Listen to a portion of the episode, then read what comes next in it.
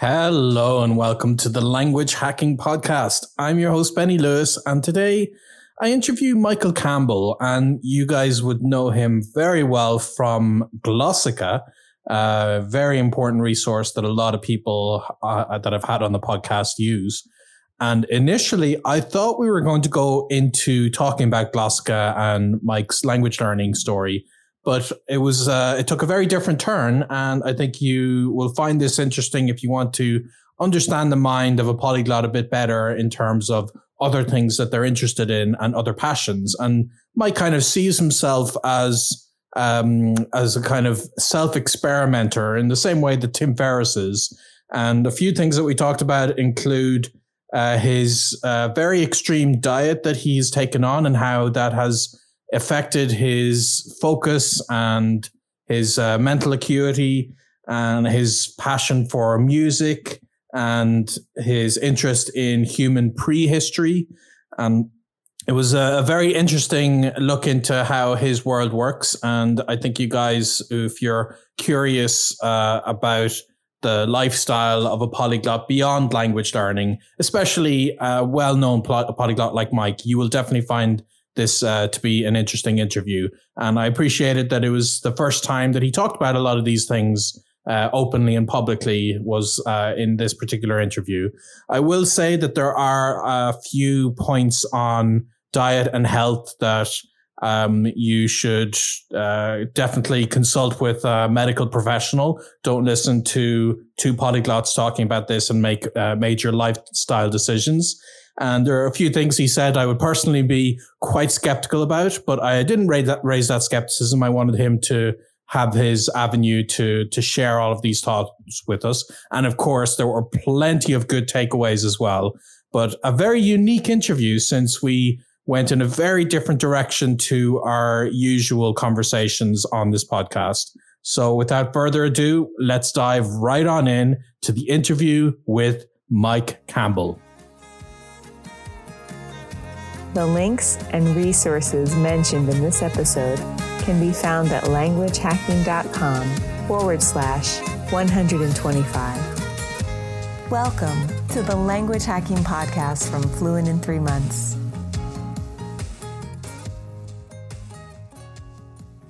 Hello and welcome to the Language Hacking Podcast. I'm your host, Benny Lewis, and I am joined today by Mike Campbell from Glossika. You guys have heard of Glossika many times because many guests that I've had on uh, the show have mentioned it among their resources. And I have personally gone through the uh, Glossika system when I was lucky enough to get to meet Mike and his team when I was in Taipei. So I am familiar with it myself, but it is one of the biggest names in language learning in terms of resources people prefer to use. So I'm so happy to have Mike with us today so we can hear his story and learn how uh, he got into languages and how Glossika became a thing. So thank you so much for joining us today, yeah, Mike. Thank you very much for having me. And that was a nice introduction. Absolutely. And let's dive right on in. So before Glossika, I want to hear like how you got into languages and how it became relevant in your life, what kind of background you had, and how your interest developed in uh, not just a, a language like Mandarin, but in many different languages. I want to, kind of take a, a, little bit of a different approach today because I have some things that I would like to share with everybody. And I would just like to say that my my life personally has been on an upward spiral during the last few years. Um, this year, I feel like a hundred times better than last year, and last year felt a hundred times better than the year before. So this is really like the most exciting time of my life, and I've got a lot of like new I don't know you. I don't want to call them hacks, but th- these are very interesting things that I want to share with everybody. And you know, with everything getting better and better, I, I mean, I guess it's just like everybody else that you interview. I mean, we got into languages at some point in the past, but I'm kind of more interested in talking about the present rather than the past. Um, because I've made some massive improvements in physical and mental capabilities and capacities. So those are the kinds of things that I want to share with your audience. So um, I, I, know the podcast is about hacking languages, and I think that um, if we want to uh, achieve high level success in this one field, I believe we have to take a step away from that specific goal. We have to look at how we live our lives, specifically taking a look at our diet, which causes immense differences in our physical and mental capacities. And if you're listening right now to the podcast and you're not happy with your weight, for example, then I, I would like to share some facts and suggestions because the first thing you need to do is set up goals. And the goal should be specific, not something like, oh, I want to lose weight, you know.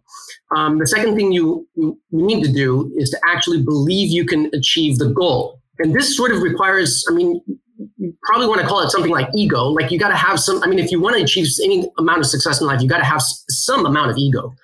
Um, but in addition to that, you have to have self control, self discipline, um, confidence, all of these things that go along with it. So these are the very things you might be lacking with a weight problem. That doesn't mean that everybody with a, a weight problem is lacking these things. So you need an ego, you need self control, you need self discipline, and you need the confidence in order to be successful in life. And I don't mean financial success. I mean, because you can achieve that through various jobs. You can snack all day at some jobs and become overweight and still achieve financial success, you know, throw some money into a house or, you know, up, upsell your houses, whatever. But I'm talking more about, you know, a profoundly different kind of success. And the problem is most people, they don't know what they're doing wrong. So more and more people in the world today need role models because there's so much misinformation and misguided advertising. So that's what I want to share with you today about some of the successes that I've had uh, along that path. If you're interested in. All right, that that sounds great. Yeah, I mean, I'm sure you've talked about your background a lot, and you're very clearly very passionate about these more recent developments that have happened. And I can tell you from my own personal experience, like I have um, spent several years in America, and I put on a lot of weight while I was there and I'm in the process of losing that weight, and I've actually lost quite a lot in the last uh, two months alone. I've lost um, over ten kilograms, and I still have more to lose. But I'm already noticing, even just the comparison from how I was before, that I do feel sharper. I feel like I have better focus. I feel like I can stick to one task for a longer time. I feel less groggy. And this is only the beginning of me losing weight. So, uh, how have you felt? Because you, you've been saying you're on this upward trend. So, um, what sparked this upward tr- trend, and how are you noticing the differences in your day to day life, and especially with your focus and things like learning languages? Well, in a moment, I'll talk about what I've been able to achieve in in um, the memorization of mental and language capacities. I want to share with you the profound improvements just in diet alone. So, um, I'm going to share with you a couple stories here. So remember how important it is to set very specific goals. And I'm going to share several of the goals that I've achieved recently and some of my new goals. Now, these goals probably don't apply to everybody because they have certain preferences in their own life. But I'm just sharing what what is what I've been working on and what I've been doing. So, but um, I, I wanted to start the um, I wanted to start today's interview and just say that um, I spend you know, in, in spite of fa- founding actually founding this company, Glossika, but I, I actually spend 80 to 90% of my time on self-training, research, and experimentation. Um, you know, many, many years ago, Tim Ferriss was a big fan of mine. So I kind of feel like I'm doing something kind of in the same um, in the same way that he used to do, but uh, not as famous or writing about it or talking about it as much as he was. Um, so my interests are specifically in diet and health, exercise, languages, music, and the last one of particular interest is human prehistory. So that's why I want to tell you a little bit of a story today. So I've been doing um, this research on prehistory and human migration of all the ancestral language families of the world. And there's one common theme that keeps reoccurring and that is the flood. Now, we know it wasn't a single event, but rather many events. The survivors speak of a single event because, well, I mean, they're the only ones who lived to tell the story and others didn't, right? So, well, I'll give a talk at the Polyglot Conference this year about the origin of language families and how they're all interconnected and the timeline in which they actually emerged in, on the earth. You know, I think that this is a very fascinating topic. But um, this flood topic is related to what I'm going to share with you today about diet. So, regardless of whether the accounts in the Bible are true or not, I mean, we know that Noah lived for 950 years. I mean, that that was the he at 950 years. That's the year that he died, right? So, and there's no other way to explain these numbers. I mean, they're certainly not months. Otherwise, some of Noah's ancestors were actually having children at five years old, which is not plausible. And we know for a fact that pre modern man's knowledge of the cosmos and seasons were actually very highly advanced. I mean, there's absolutely no ambiguity about what a year means, even you know thousands of years ago. And so uh, Noah's offspring very quickly in just a couple generations drop in lifespans to modern lifespans, and that's basically a tenth. You know, you're seeing people living to 900 uh, from 900 becoming 90 or 95 at most. You know, some can reach 100. Um, so there's something about these numbers that I find difficult to doubt, just because of you know the, the evidence there. So um, the flood occurred when Noah was 600 years old. So let, us talk about the science behind this. So during the ice age, the sea level was a little um, a little more than let's just say 120 meters lower than what it is today. So to put that into perspective, that's the height of a 48 story building. You know, if you consider every every floor is two and a half meters or so. So um, the Persian Gulf didn't exist at that time. It was a fertile plain with a single river running through it, and that's probably where Noah lived. So not only that, if you look on modern maps that show the colors of the underwater continental shelf, you'll notice that the shelves drop off at a little over 100 meters deep. So in fact, for a, a brief period of a few thousand years, the water levels were higher than today's right after the floods, but before dropping back to present levels. So we do know that the earth was populated by a large variety of giant animals like woolly mammoths. I'm sure you've all heard of them. These so-called megafauna went extinct at the end of the ice age, called the Younger Dryas megafauna extinction. Know, the Younger Dryas was approximately a 1,300 year period of cooling that recent research advances are claiming was caused by a meteorite, although it can't be proven yet. This is this is the, the new um, you know the new theories that are coming out. You can you can date the middle of the Younger Dryas approximately 12,000 years ago. So the reason for the floods was largely due to the overflowing and collapse of major lakes, um, like Lake Agassiz in Canada, which released enough water to raise sea levels worldwide. So these floods and the Younger Dryas were all happening at a time of great climate shift and numerous natural disasters. These changes wiped out previous civilizations that we only have traces of today. I mean, we've all heard of mysterious civilizations like Atlantis, right? But that's all we know about it. I mean, we don't know anything else except for this, this name, Atlantis, right? So in the summer of 2021, though, Egyptian archaeologists pulled several large statues and temples out of the Mediterranean Sea off the coast of Alexandria. And this is ongoing. You know, I, I don't haven't followed the news recently, but I'm sure that they're they're always finding new stuff buried in the sea. And you know, I, I, I like to think that the modern fish swimming in the sea know more about our ancient civilizations than we do.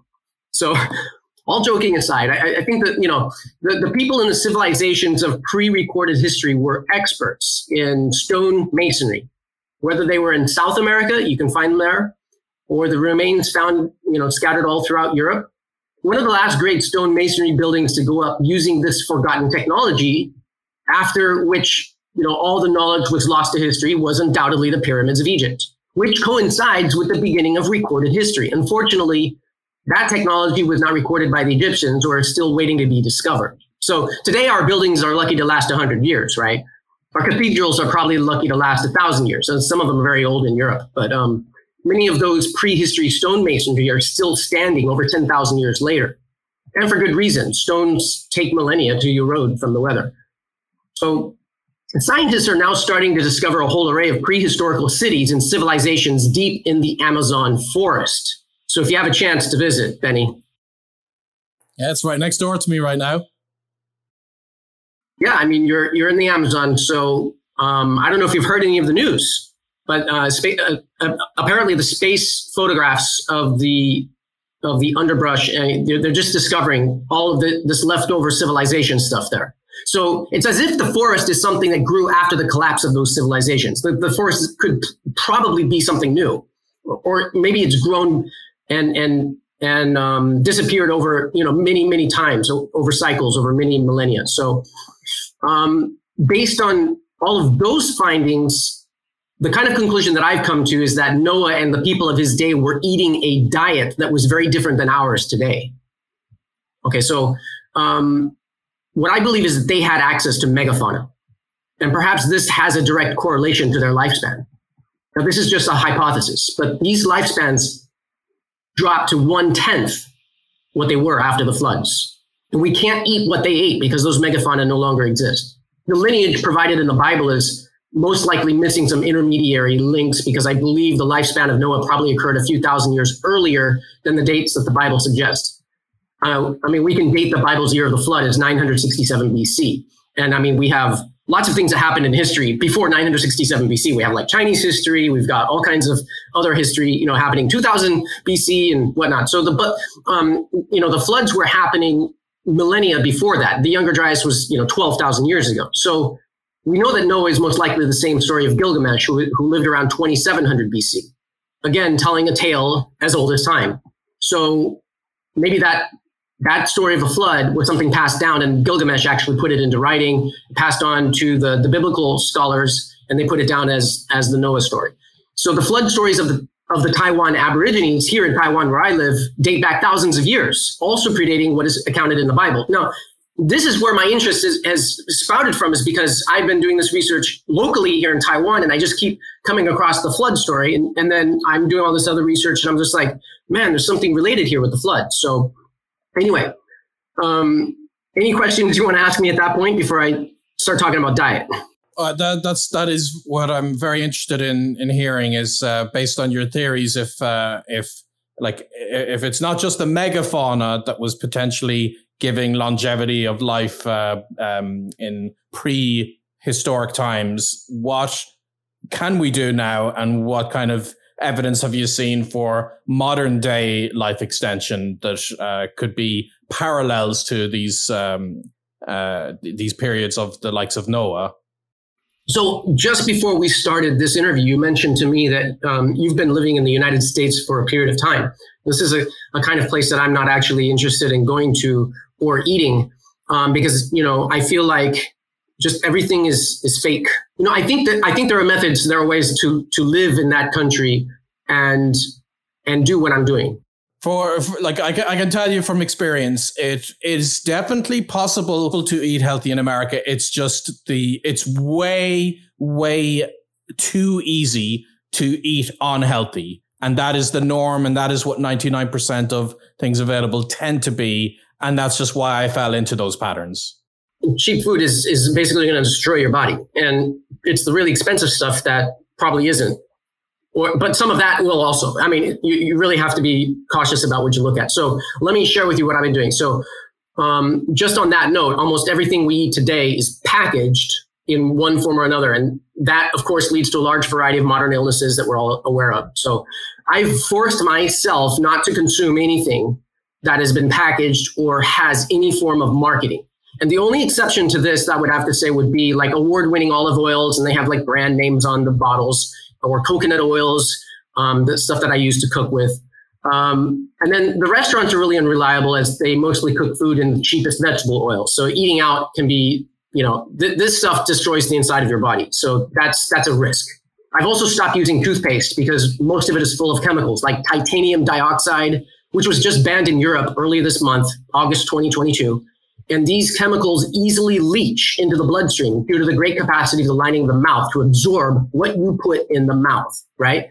Like, you, you know, when you're a child, they you know, they tell you to put a medicine under your tongue or something because it just absorbs into your bloodstream so fast, right? So instead, I use olive oil for brushing. And this is a, a millennia old custom, right? So, and I also have to be careful of the quality of the toothbrush I use, as the wear and tear may also end up getting absorbed into my bloodstream. I'm not, I'm not being like, um, like super scared of of all of these diseases. I'm just I'm just treating myself as like, okay, how many chemicals are oh, are in my modern day environment, and what do I have control over? That's all I'm looking at right here. So as I get older, I just have to be careful about everything I put in my mouth, right? And what I believe, take this home with you. This quote: "Your body is your temple." I'd like to ask all the listeners to think of one question every day when you eat how sacred is your temple? How sacred is your temple? Okay, so that's um, all right. So, what's the issue with chemicals in toothpaste or food packaging or the food itself, like the food coloring? You know, chemicals and processed foods, processed meats, all of these have a direct correlation to cancer and numerous other diseases in the body. So before you even get diagnosed with cancer, all of these horrible things you put in your mouth are causing a variety of mental illnesses, lethargy, depression, you name it. The diet I'm on is not recommended for everybody, like I, I said earlier, but I found that it has had profound, profound impact on me. So your listeners don't have to try everything I'm doing. And I think a lot of people are going to be disgusted by what I'm doing, frankly. But start by doing one thing at a time and adjusting your lifestyle and then do that consistently and you're going to experience differences. So i'll let you know each of the things you can try that i've been doing with a lot of success. So besides the toothpaste the second thing i've been doing is i've stopped eating all carbohydrates all fruits and all vegetables with the exception of consuming some nuts and kimchi a few times a week. I should add that i've never consumed canned beverages or fruit drinks which are all basically like drinking pure poison. The third thing i've done is only consume high content fat beef steaks specifically kobe beef from japan six eggs per day, copious amounts of zero sugar Greek yogurt or, ke- or kefir yogurt. As you can tell, how am I possibly getting any nutrients and energy from this diet? Well, the high fat diet is what fuels the brain, the organs, and that's what gives me the energy. So the rest of my diet is almost purely protein, zero fiber, zero sugar. A curious question I have about what I just mentioned about our prehistory ancestors and megafauna extinction would be is the size of the animal we consume correlated to how long we can live? Now, this is kind of a preposterous thought, but it's just something that has crossed my mind so many times in the last year or so. But the fourth thing that I've, um, the fourth thing is something that I've already been doing for more than a decade already, and that's simply consuming all my calories once every 24 hours. I don't snack or take any bite of anything else during the day. Because I sweat so much, I can't hydrate with pure water either due to the cell damage it causes. And this is something you can you can research if you actually are an athlete. So I use a special mix that doesn't break the fast. And and I have to drink all day long because you know a water fast is you need water to survive. But it, you know sometimes the pure water it can be bad for your cells. And so I also fast another two to three days, a total of four or five times per month every month. So I often get asked, aren't you always hungry or even starving? And my answer is simple to that. The chemical ghrelin, G R E L I N, is released in the brain 24 hours after you eat. I mean, we all live on Earth. Our bodies know the 24 hour cycle. Your brain automatically releases this chemical every 24 hours after you eat. And so, ghrelin is the chemical that makes you feel hungry. So, the catch with this is that if you eat all day, then your brain is going to release ghrelin all day tomorrow. Remember, it's 24 hours after you took a bite, or after you broke a fast, or after you you know, you, you, after you started eating, ghrelin is going to start. That's 24 hours later. It's going to start doing it. You'll be perpetually hungry. Every minute that you put food in your mouth, that's tomorrow destroyed. You know, that's the way I look at it. If you don't eat, and it and it might be hard to break through the ghrelin releases that first day, but if you don't eat, and I, I usually eat in the evenings. You know, I have a I have a chef now, but um, the the next day you won't be releasing ghrelin, and you won't feel hungry. In fact, not eating for two days, I found that my brain adjusts to releasing the ghrelin on a 48 hour cycle. I'm not even hungry the, the first day and the beginning of the next day, and so on and so forth. It's perfectly fine. And we're not we're not starving ourselves to death. We're not going to like 30 and 60 days or when I'm not drinking water. It's it's entirely okay, right? And you have you know, I don't know about you personally, but I think, you know, me or anybody else that I know, we all have enough fat in our body to, to, to last a few days. You know, that's, that's energy stored up, right? And so the other thing I often get asked about is because I, I go to the gym and I work out every single day. So how can you have energy to do a gym workout if you haven't eaten for two days? And my answer is simple to that. My body probably thinks I hunted but didn't get a kill. My mammalian brain is still on the hunting stage of evolution. I don't know where yours is, but that's where mine is. so my body's reaction is to conserve energy and make sure I have enough for the following day to hunt successfully.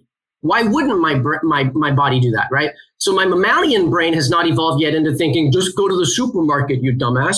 You know, so you know that's that's the way I look at it. Is I I feel fine even even during a, a, several day fast and i go to the gym and i do a heavy workout a lot of people are not me of course but i mean you have to watch your insulin levels you have to watch your blood glucose levels because you might faint So that that can also be a real thing. So I mean, you, you should really talk to your doctor. But I think take everything in moderation and you do one step at a time and you make small, small changes in your lifestyle and you'll get to the point because that's what I did. I didn't just suddenly overnight I'm just start doing this, right? So um, that's that's where I'm at today.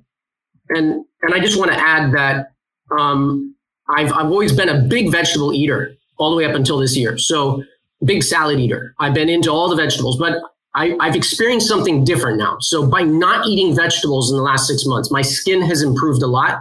It's removed a lot of inflammation in my body, especially issues with the bowels. I still believe that certain vegetables have healing properties, of course, and are appropriate for consumption on specific occasions, just like our ancestors for, for tens of thousands of years. But I can get all my necessary nutrients from eating various animal organs, especially the liver, which I eat from a large variety of animals. I've been on this specific non-vegetable diet now for a half year, and I find the results quite profound. I've shed all excess fat. I have six pack abs. And more importantly, there's been an immense impact on my mental capacity. And that's what I want to get into next. I know it's not everybody's goal to achieve an optimum diet or an optimum body, but I think that sharing these, these items of success with everybody will has a, a knock on effect on everything else you do. Just uh, in terms of the fasting aspect, I can uh, I can't quite speak to to the ghrelin. Uh, what did you call it? Uh, the ghrelin side of things. Ghrelin. That's actually a recent discovery. The ghrelin is a re- I think it was 18 or 19. That was a re- recent discovery, and I was I was really interested when I heard about it. So um, I put it into my my vocab repertoire. Well, um, what I personally found is that uh, regardless of what may be released in your system after 24 hours, I began with intermediate fasting or intermittent fasting, sorry, where you only have an eight hour window uh, in the day that you allow yourself to eat. And then from there, I was able to expand it. And I do now every week have a, a full 24 hour fast and like it's something that you can build into. So I think as people hear your explanation, it can definitely sound very intimidating because it is an extreme version. And like you were saying before, it's something that you would definitely need to very gradually implement it. Uh, like if you were interested in something like that. But fasting in general is something even someone like me with a lot less experience of pushing his body to the extreme, I, I it's something I've been able to implement. And a lot of people might take this to heart and, and actually go overboard. And I would just say, you know, just do everything in moderation, take it step by step, and definitely do not make other people do this. You know, it, it's your body, it's your temple. And don't make your children do it. This is not appropriate for children. You know, let children get their proper nutrients, three meals a day, whatever. So, you know, I've, I've seen people react in that way. Oh, I should get my whole family on it. No, no, no. Just just just do it and make it work for yourself before you start sharing. And that's what I've been doing. I've been I've been silent for years. You know, I haven't told told anybody, talked to anybody. This is the first time I've done an interview and I've actually shared this. So um, I'm not spouting my mouth off everywhere. So this is this is something I just want to share and, and let everybody know because like the memorization capacity, I think I'm just just blown away by this. So yeah, so let, us dive into let's dive into that because obviously, uh, you know, one aspect is having a better body, and there are many benefits to that. But in terms of, I know, especially the listeners of this podcast, be very interested in the uh, mental acuity that you've kind of built over the, especially recent years, and what differences you've noticed as you've changed your diet in terms of how well you're able to remember things and how your ability to acquire potentially new languages has changed in recent years. So I, I just I just really want to emphasize it's it's your temple. Your body is your temple, and you have absolute control over that. You will gain a lot of self control and a lot of discipline. You'll also gain confidence, and you'll also gain something that you may not have had before a lot of self dignity. So remember, the people around you they are peer pressure. It's your sacred temple. It's nobody else's. It's yours. Let them worry about their own temple.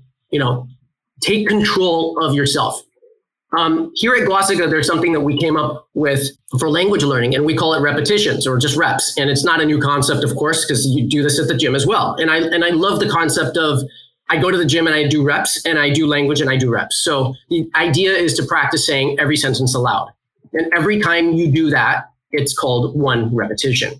and I, I, I, you could use different items. Like you could say, "Oh, vocabulary is a rep," but I just feel like vocabulary items um, they lack context. So I, I, I, I feel like sentence, you know, not a super long sentence, but something that's like ten words long is perfect. You know, that kind of sentence as a rep, and you do many reps many times. You know, and then what I do on a typical day of training is with languages, I'll do three thousand to five thousand reps divided among several languages. Now, that may sound insane.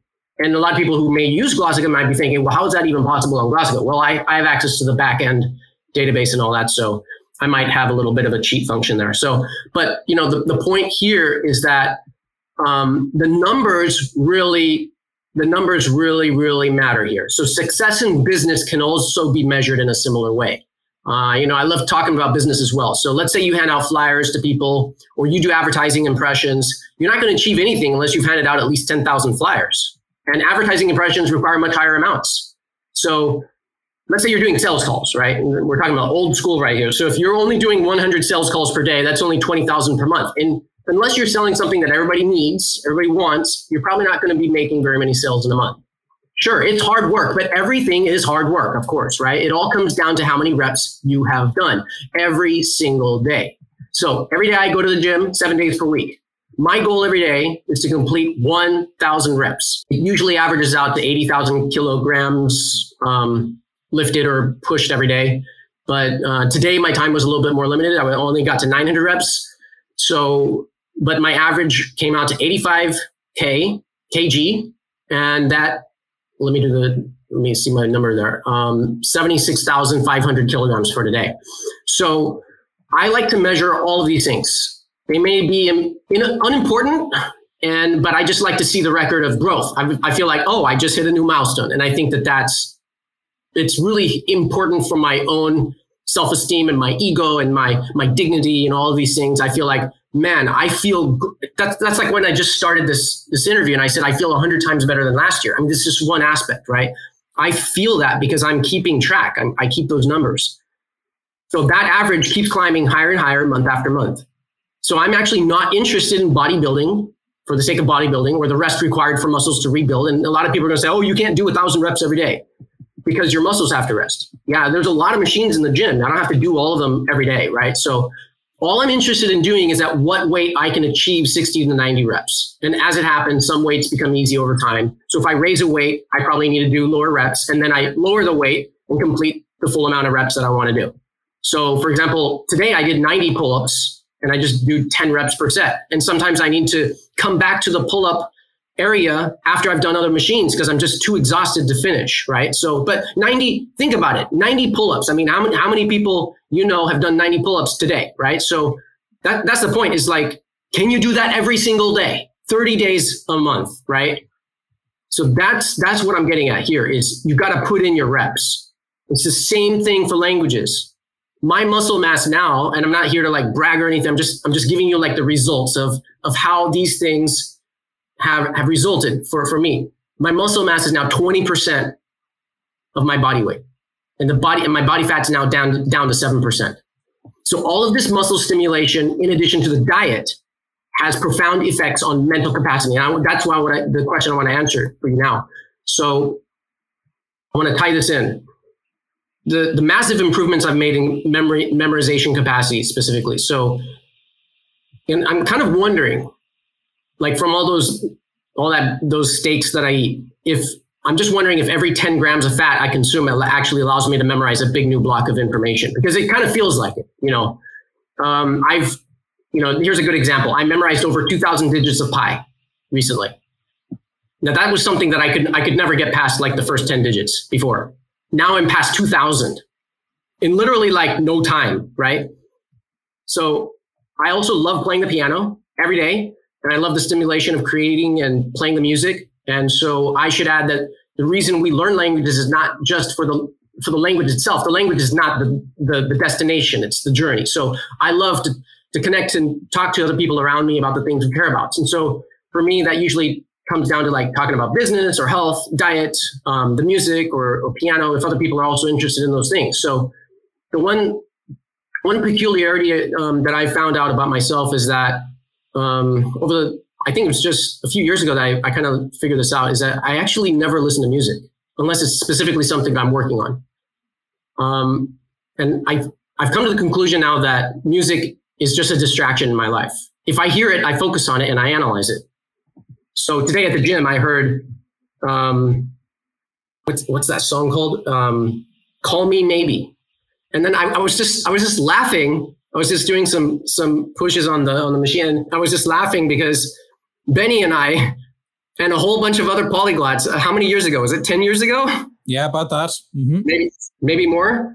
We made a video with that Call Me Maybe song. And I haven't heard this song in years. And then all of a sudden it's playing in the gym. And I'm like, that's weird because I'm going to meet Benny in a couple hours here. So um, that was funny. But, you know, when, when the music comes on, it, it kind of a distraction for me. So um, I don't really like the blasting of songs in public places all that much because uh, it kind of distracts me from thinking. But the gym is kind of like they have their they have their style, so I live with it. Um, but anyway, piano is, is as much a part of my life as learning languages. And I don't know if any of your listeners are into piano or not, but I think that this might touch, you know, for some people out there, not for everybody. Um, but I want to take, I want to, I want to, I want you to use a parallel. I want you to use kind of like this as a metaphor. Like what I do with the piano might be your golf game. It might be your golf golf swing. It might be your tennis swing. It might be whatever else you're interested in. Because you know, it's fun to go out there and learn those other things. I just put a lot of effort just into the piano. It's something I can do at, at home. You know, anytime I'm I'm at home. So um, I don't I don't do it for like performing for for anybody. It's just for my own training, and I and I love the the, the uh, mental stimulation. So um, there are plenty of professionals you can listen to the world. You don't have to listen to me, but um, piano for me is exa- exactly the same thing that I just mentioned about diet and weight training. So if I, I what I do is I focus a lot on the etudes, which are the English, étude, études is French for studies, right? So, um, and, and I like to focus on the more technical ones. So I'll sight read through a whole book of etudes and then choose ones that, I, that are worth learning. That takes a little bit of time. But a few years ago, I went to see a concert by a blind Japanese pianist, and I got to thinking about it. Like the accuracy of the hand positions, the execution without relying on eyesight at all. And I just thought, I, I feel like a lot of language learners also have this handicap we all rely on our eyesight to read the words off the page. But once you internalize that sentence or that rep, and then you repeat that sentence from your short term memory, whether it's just a few seconds later, you're going to make a massive, much bigger improvement in your capacity to learn that language rather than just reading the text right off the page or right off the screen, as many of us do now. So, um, so last year I set a new goal for myself. I and that goal was specifically just to be able to play new pieces with a blindfold on, which is pretty crazy, right? So I mean, it's like I can't see any, where any of my any of my hand positions are going, right? But um, it it works. I mean, you, it it's like very painful at first, but it, you know, it, you get to the point where now now I'm able to play several Chopin etudes with blindfold on. Um, the first etude, the Godowsky edition of that etude, I can also do blindfolded. The third etude, the Winter Wind etude, these are all very very tough things. So I can now play Rachmaninoff's Flight of the Bumblebee. I'm sure a lot of people heard that one. It's a really fast one. I can do it blindfolded now. And I'm like, it's not perfect, but I'm just like, hey, wow, cool. I actually made the jumps and I hit the right notes, even flying, you know, halfway across the keyboard to hit the note. I, I did it. And so, um, and so in order to do this, you actually have to memorize the music, of course. And so I've always had this struggle with memorizing music. It wasn't until very, very recently that I've been able to start doing this. So that was this year's goal precisely that was to start being able to memorize music very efficiently and and see how little time it, could take for me to actually memorize a new piece of music. So now i'm able to memorize between five and ten pages of music per hour. And it kind of depends on the complexity of the music but it's about that. So after the first day of memorization it takes up to three consecutive days to solidify those memories. I have to keep playing the same things. Um, and then the sleep cycles, of course, they have their role to play. So you have to get a full night's sleep and all that. So um, I'm sure all of you have heard this before. You know, your sleep consolidates your memories, but you're going to have to practice things three or four days after you've memorized them in order for them to consolidate and become long-term memories. So this is really important. Um, and I, I've also found that it's more important to get from beginning to end of that piece of music, whether it's a sentence I'm learning in language or, a piece of music, and you need to do it smoothly or you know, as we say in language, fluently, um, or it flows. Right? I'm not saying fluently as in you've mastered language. I'm saying fluently as in it flows. So even if there are some gray areas where your memory fails or you don't remember the pronunciation properly or you know you, you miss a note or you miss a, a letter or a word or whatever, but you get from the beginning to the end and you can say it in one breath or it's a piece of music and you can flow through it, right? And then you go back and you make adjustments to those specific mistakes the next day in, in one small error at a time. And all of that stuff gets ironed out. And so I think a lot of people that beat themselves up over like, oh, I, I can't do this. You know, it's just like I make too many mistakes. Oh, my pronunciation is wrong. I don't know what I'm doing wrong. Why don't you just relax and and just mumble it all the way from from beginning to the end and get the get the intonation, get the get the prosody in the intonation. And I know there's a lot of other like polyglot um, founders out there that that that are doing this. That they actually teach pronunciation and prosody and these kinds of things, and um, and just feel the flow. You know, it really comes down to feeling the flow. And the, the more you're agitated by it, the more you're you're not going to succeed. Um, and it's just like um, I can't think of a good metaphor at the moment, but I think what I what I want to add to that is that making mistakes is actually one of the best things to happen in achieving higher skills and solidifying those memories. Because all of this great progress in memory didn't start to happen until a couple months ago in my own diet. I mean, in in in my own um, in my own journey after I made a shift in this diet. So I found that those mistakes that, I, that I'm making, I can come back the next day, fix them one by one, and they all kind of smooth out, and I retain the memory.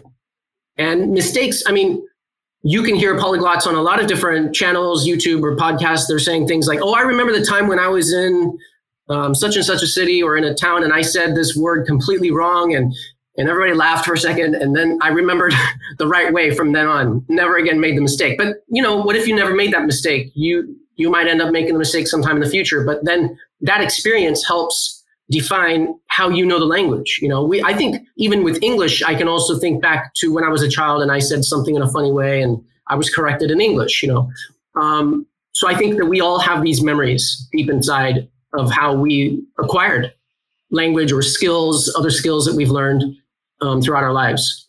So now I have a new goal, and it, and it probably might take a year or two. But that new goal is to actually, I don't know if it's possible, but directly read a new music score without practicing on the keyboard and be able to memorize it directly from the page. So in theory, I want to be able to sit down at the piano, put on a blindfold, and just read the music straight from the memorized image in my head. I don't know if that's a reasonable goal, but I've achieved quite a few goals already, so why not? I'll try. Um, so let's talk about languages. Um, I don't really have anything else to add because I think all of this ties into what we do with hacking languages. But um, you know, every day I split my time. It's divided between three activities, and it's basically languages, music, and the gym. Of course, I have my work. Um, I, I, deal with the company every now and then, um, but that doesn't take up a whole lot of my time. So these activities themselves take up about 12 hours of my day every day. So there's nothing profound um, other than, you know, the, the basic philosophy that we, we teach at Glossika is do your reps, do lots of them, do lots of reps. I mean, if you haven't done 100,000 reps in a language, where, where are you? If you've only read 5,000 sentences in a language, you know, where are you? You're, you're still, still at baby steps, right? So um, and I'm not one to say, oh, I've done my 100,000 reps in all these different languages. I struggle to get my reps up in some languages just, just because interests and maybe I like some better than others and whatnot, but I would like to improve. I'm still always trying to improve. So, um, I have I have also memorization goals for language as well, and that would be like trying to memorize a whole dictionary of vocabulary. I don't know if it's possible. It's, it certainly sounds very intimidating, but um, this is something that I'm still in the experimentation stage on. Uh, so I don't have any sh- results to share yet, but I mean, you may come up to me in a, in a year or two and say, "Hey, I heard once that you were going to try to memorize a dictionary. How did that go?" Uh, I might have some some results by then. Um, but I, I, think that there's a lot of crossover between my experiences with memorizing pi, which I feel is an absolutely worthless endeavor. I have absolutely no use for it, but I think that there's a little bit of knock-on effect in my memorization of other things. And I think that pi was actually the easy one of the lot. It's actually like memorizing music is so much harder than pi. So I have a lot more, I have a lot more esteem. I, I mean, um, what's the word? Uh, a lot more respect for the kind of people who. Uh, yeah, I have a lot more respect for those professional musicians because they can go up on stage and just play um, probably a hundred pieces of different stuff, and it's just that's really intimidating. And considering like a piano concerto might have a million notes in it, you know, more than a hundred thousand, maybe less than a million, some somewhere in that range. That's a lot of a lot of notes to memorize, and you have to execute them in a very specific order and a fashion and a in a um, you know volume and so many things tied into it. So so that music thing, I, I think is just massively wow, wow, uh, it's crazy. Um, and then the you know I think that the pi also helps with um, memorizing a bit with with the music uh, helps with the visualizations the muscle memories involved. I mean i could i could do another video on or maybe another interview about my experiences with pi because i i went through everybody's everybody else's interviews or uh, youtube and i've tried every method that they did. Um, you know like daniel tammet has a way that didn't, that didn't work for me. Um, there's another guy who wrote a book and he has a way that didn't work for me. I mean none of the methods that anybody that some of these guys they use like three numbers at a time and they say oh i visualize um, three random objects. But you know, for me, it's like it's just as hard to memorize those three random things as it is just the numbers themselves. My God, like just give me something like that actually works. And so I figured something else that that works for me. And so I'm trying to see if that's applicable to other things that I'm learning and, and trying to memorize you need a lot of you know like what we call anchors you know memory anchors to help establish those long-term memories and i think that helps a lot. I just want to kind of tell the audience like if there's only one simple question that i could ask you right now and that would be how many sentences or reps have you spoken out loud today in your target language? I mean be truthful. I mean what can you actually tell me? Can you tell me 50 can you tell me 100 or are you talking about some pretty good numbers like in the hundreds maybe even a thousand or more? And then Another question. Maybe you don't have one near you. Maybe if you're in the Amazon forest, but how many reps did you do at the gym today? But you could do push-ups. You know, maybe you might find a way to do pull-ups. I don't know. But you know, that's that's a very valuable, uh, valid, a valid question.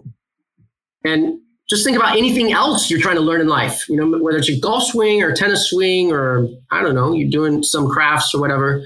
How many reps did you do on that thing you're learning? And we've all heard that famous Bruce Lee quote, right? I fear not the man who has practiced 10,000 kicks once, but I fear the man who has practiced one kick 10,000 times. yeah, one of my favorite quotes by, by far. Absolutely love that one. It really emphasizes the power of repetitions. So, as a, a final question, I mean, you have your your goal of um, potentially being able to produce music from hopefully creating some form of a photographic memory. But like beyond that, what are your goals for the next few years in terms of your memory capacity, your body, and what other projects do you plan to to get into that um, you generally wouldn't? Yeah, I feel like the the music it's because now now I can kind of sit down at the piano and start creating stuff right out of my head. Like I, I, I can start playing new music, like wherever my fingers just. I I feel like it's almost like a language. Like I've finally learned how to speak the the keyboard language, right? It's because I know like okay, I'm in a certain chord, I'm in a certain position. I know like where to go next to create, or I know I have like four different directions I can go next, and I can choose one that has a, a specific flavor, or you know, and I and I think that's a really powerful feeling. It's and I'm not thinking about it. I'm not thinking about the grammar. You know, it's not music theory. I'm not really interested that much in music theory. I'm just uh, interested in absorbing a massive amount of music, whether it's jazz I, I do play a lot of that. I and I play a lot of um, late classical, what they call romantic era. Um, also, I love playing Bach, and that's Baroque. That's really early, and kind of anything in between Baroque and, and Chopin. Um, with the exception of Beethoven, I don't play all that much of. Like I, I just skip over Mozart. I feel it boring. I find it boring, um, and and a lot of people from his his day. So I, I kind of tend to focus on the more late um, romantic, like uh, Chopin, Liszt, Rachmaninoff, and a lot of the 20th century composers um, still still kind of um, ex- exploring. Like there's so much there's so much music out there. I mean, if you've never actually heard some of this music, you might think, oh, classical music's so boring. I wanted to add an expletive. I just okay. So anyway, um, classical music, but it, it's actually it's actually really deep. You know, I mean, if classical music were so boring, it wouldn't be alive in the 21st century. I mean, there wouldn't be fanatics like myself. You know, um, still still talking about it. You know, so it's it's a really cool form of music, and um, I'm not a kind, I'm not the kind of person who actually listens to music. I don't. I have no interest in actually listening to music on a, on a day to day day to day basis. But I'm actually really really involved with music, and it's kind of a, a real uh, weird irony. Um, so I'm interested in the next few years to create music. You know, I think uh, I would like to kind of plug in the computer and just record what I play, and maybe um, send it off to maybe a, a post producing guy and throw together some some really cool, like give him some melodies and then throw together some epic sounding stuff. You know, I, I don't know. I just I, I want to create some of my own stuff, and it sounds really. I mean, it, it's a kind of a feeling. It's like, wow, this is what I created. You know, that's amazing. And as a very very last question, generally on the podcast, I ask people what their definition of language hacking is. But given the theme of everything we've talked about today, uh, what how would you define hacking in general? Because you've hacked your body, you've hacked your memory, you've hacked your ability to produce music. So, what is hacking to you? I think that comes down to the, you know, what I've touched on many times already, which is the experimentation process. And so, with the experimentation processes, you need to know when to give up or abandon something very quickly and say, no, this is not working for me. And who knows? I mean, that might actually work for you, might work for for somebody else. Um, like the, the pi thing that I mentioned, like some guy he he he memorizes three random you know, maybe they're not so random to him, but I just I can't wrap my wrap my mind around it. But I'm actually kind of satisfied with the results of that already, so I'm not going to argue. Everybody, I think they all have their own way. Everybody has their own way, and I think you just have to find it. So, I mean, Benny, um, you know, and and and your brand with with this idea of of three months, you know, focusing on a language, uh, that probably works for a lot of people and maybe for a lot of other people that doesn't work all that much, all that well. So, but I think it's it's a really cool brand that you, you can tell people you can make a lot of progress in three months, you know, and um, so I think that what I what I could share with everybody is you need to maybe develop a a good amount of curiosity and just say what if what if I did this? What if I did that? and kind of don't worry about whether you're wasting your time because I think that that process of discovery and learning is actually making you a better person. It's actually making it's actually taking you to the next level because you are doing that experimentation. You are curious. And when you go out and you talk to your friends, you actually have some kind of interesting things to talk about. And I mean, if your your friends might be really bored with that topic, their eyes might glaze over. You might need some new friends. But I'm just saying that um, I think you can discover a lot about yourself and you can, and you know, I think in, in terms of our, our lifespan and when we get older and we face all of these degenerative diseases like Alzheimer's or dementia, I mean, it's probably a really good thing to kind of explore and, and uh, experiment and, and take a look at all these, um, these things that you're interested in learning. It doesn't have to be language or music. It can be uh, anything else, you know, that you're absolutely interested in doing. Now, I've raced motorcycles for years. I probably didn't never mention this to anybody, but I've and, and I found that I can I can handle any kind of mountain. I mean, we have crazy mountain roads here in Taiwan, but I've been racing motorcycle, and I found that the more reps that I do on a motorcycle and turns that I do, um, the more I get more daring and touching the ground, and it's like, well, I can do some a lot of a lot of crazy things on that motorcycle. Uh, now that I'm getting older, I'm probably less likely to go out and do so much of that anymore. But I'm, i mean, it's just another example of just uh, some of the. I, I'm kind of into the more extreme, extreme sportsy type of stuff just for the adrenaline. But I, I just I love it. You know, I love to get out there and, and just push my body to the limits and just try crazy stuff. And and you know, and, and it's and it's in moderation. I'm just not like going out there and taking a new corner like, oh, I'm just gonna go, go do it, and then not know what's gonna happen around the corner. I, I actually learn you know how the apex works and how my my line of view my light my, my, my view sight works and you know going into those corners and coming out of the corners and um, on straightaways and all and the, the speed and, and you know oncoming traffic and whether there's there's roads that it might sideswipe me and with other cars and so you have to be careful i mean i'm still alive so um, it's it's a learning process but you have to take everything in moderation step by step one at a time you know don't don't go crazy on anything new because you'll kill yourself. But it's um, so many learning experiences out there, and it doesn't matter what you're interested in.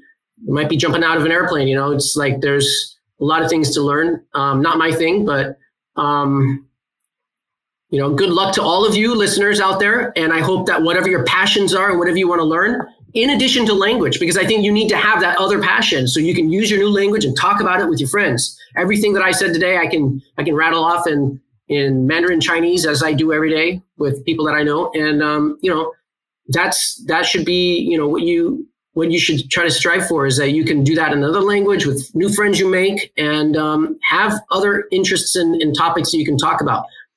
I'm kind of I'm kind of put off by everybody just talking about, oh, I'm learning this language because I like the country and I want to go visit it. You know, I just, I'm tired of hearing that kind of conversation. I think it's better people get into like, let's talk about stuff you're really interested in, you know?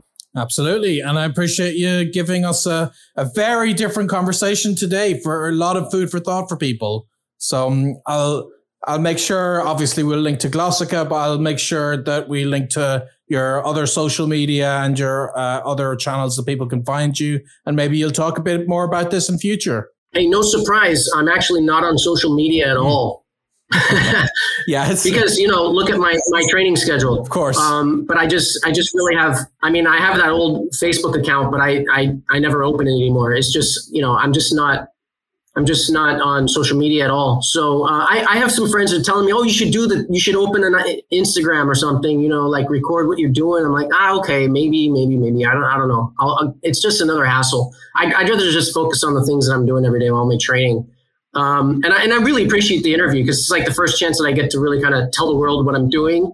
Uh, I really appreciate this, Benny. Um, and and and I'm and I'm not one to like shy away from sharing. You know, like yeah, maybe I should do the the IG, but I'm just not I'm just not interested in maintaining that kind of thing all day, every day. Of course, and you you know, there's only so much you can do if you're putting 12 hours each day into projects that are important to you. Yeah, and the, and the, other thing I should add to that is we have a team at the company that like specialists in this type of stuff, and we have a company account and all that. And I and I rarely look at that stuff, and they they manage it all, you know, pretty well on their own. So um, that's not that's not something that I actually have direct oversee on. Um, but and I appreciate their their expertise and knowledge on it, and they they try to do their best. Um, but um, you know, we don't. I don't think the company the company has all that great traction, but it's you know it, it, it takes time. So well, this has been a fascinating interview. Thank you very much. Uh, I really appreciate uh, this being the first public a- avenue that you've shared a lot of these things uh, with. That it's been on my podcast. I think people find it absolutely fascinating to hear all these big changes you've been making, and uh, I'm sure a lot of people get inspiration.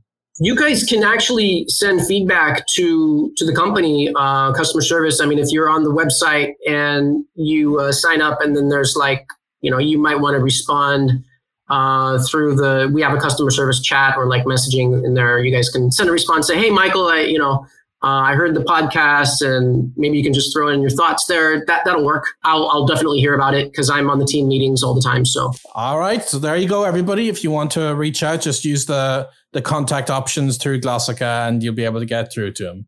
Excellent stuff. All right, thank you very much for joining me today. Really appreciate it. Thank you. And until the next time, I'll wish everybody a very happy language learning. Bye.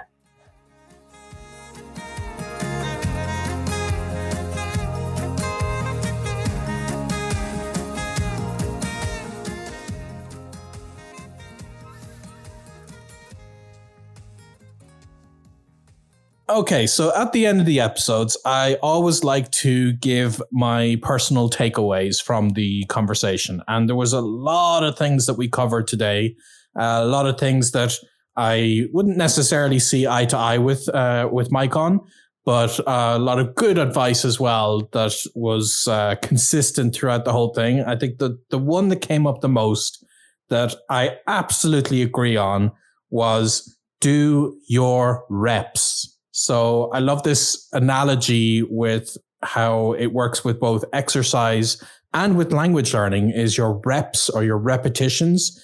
And Mike was very adamant that like, you know, did you just do 10 reps a day or 20 or did you do hundreds or even a thousand? And anyone who's used the Glossika system knows that the exposure and repetition of the phrases that his system uses are a core aspect of his learning philosophy. And that has absolutely gone into these changes he's made in his life with his health.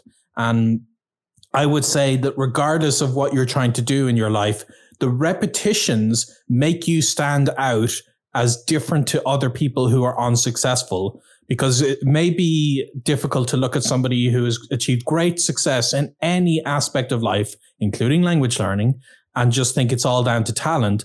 But you will find that ultimately it's the persistence and the patience to go through so many repetitions, whether that's repetitions in using something like a flashcard app and studying vocabulary, or repetitions in, in, terms of going up and approaching people and making those mistakes in front of them.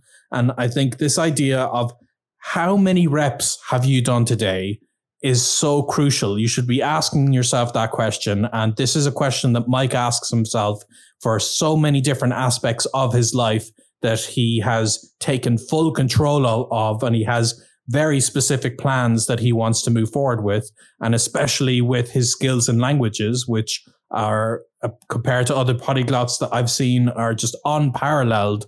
It's truly down to the reps. So that was my big takeaway today and definitely something I'll be asking myself is when I'm doing any project in my life am I doing the reps? So that would be what I hope you guys would remember from from this, as well as the many other interesting things. And I'd love to hear your thoughts on on this interview. Like I said, I was skeptical, but I'm sure many of you would agree with a lot of the things that Mike was talking about. And it's good food for thought. So that is uh, why I wanted to share this with you today to see this glimpse into other polyglots' lives. And did you like this? Would you like me to dive into things beyond the uh, language learning aspect uh, if I'm talking to polyglots on this podcast. If, if so, let me know. Do you want to hear more about the background lives of polyglots outside of their language learning story? Just uh, hit me up on social media. Uh, I'm Irish Polyglot on Twitter, Instagram, TikTok. I'm also language hacking on Instagram and uh, FI3M on Twitter. So send me a message and let me know would you like to hear about the kind of things polyglots are passionate about and what really drives them in in Mike's uh, case the 12 hours of a day that he's putting into what he really cares about. So um, with that being said, thanks for listening and a very happy language learning.